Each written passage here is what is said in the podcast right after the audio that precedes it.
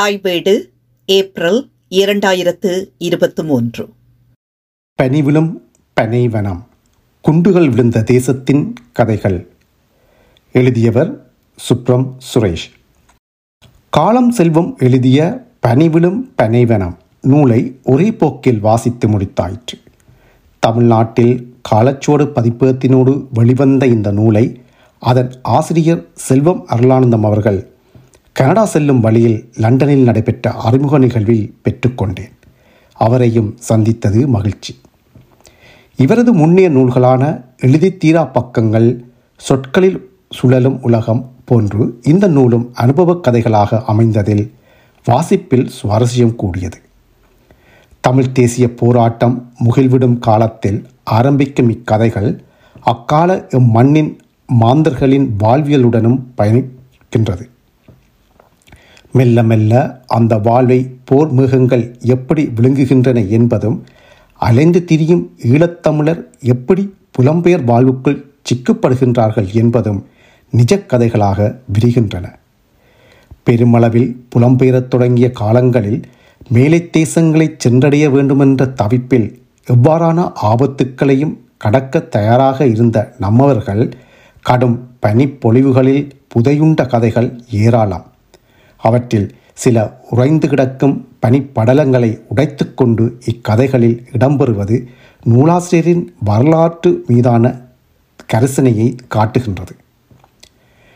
இயங்களின் சுயமான மொழிநடை ஒவ்வொரு வரிகளிலும் இயல்பாக நகர்ந்து செல்ல ஊரில் வாழ்ந்த நாட்களை எங்கேயோ தொட்டு தொட்டு ஞாபகமூட்டியபடி இருந்ததை உணர முடிந்தது.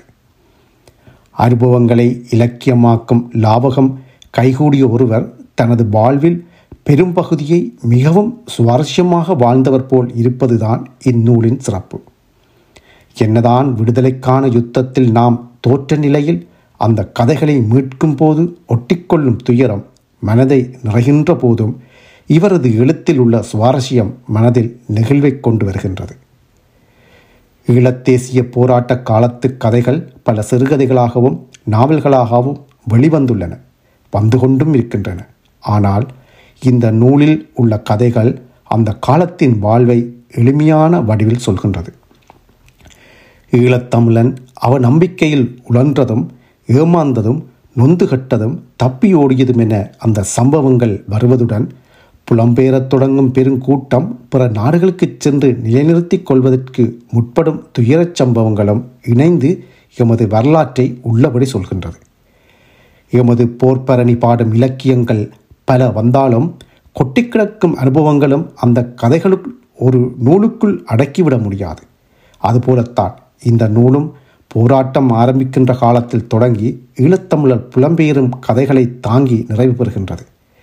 இளைஞர்களின் அரசியல் எழுச்சியும் ஆயுத போராட்ட தொடக்கமும் அதன் வளர்ச்சியும் என நகர்ந்து சாதிய பிடிப்பும் பின்னர் அது எவ்வாறு ஆயுத போராட்டத்தில் மலங்கியது என்று நன்றாகவே பதிவு செய்கின்றது.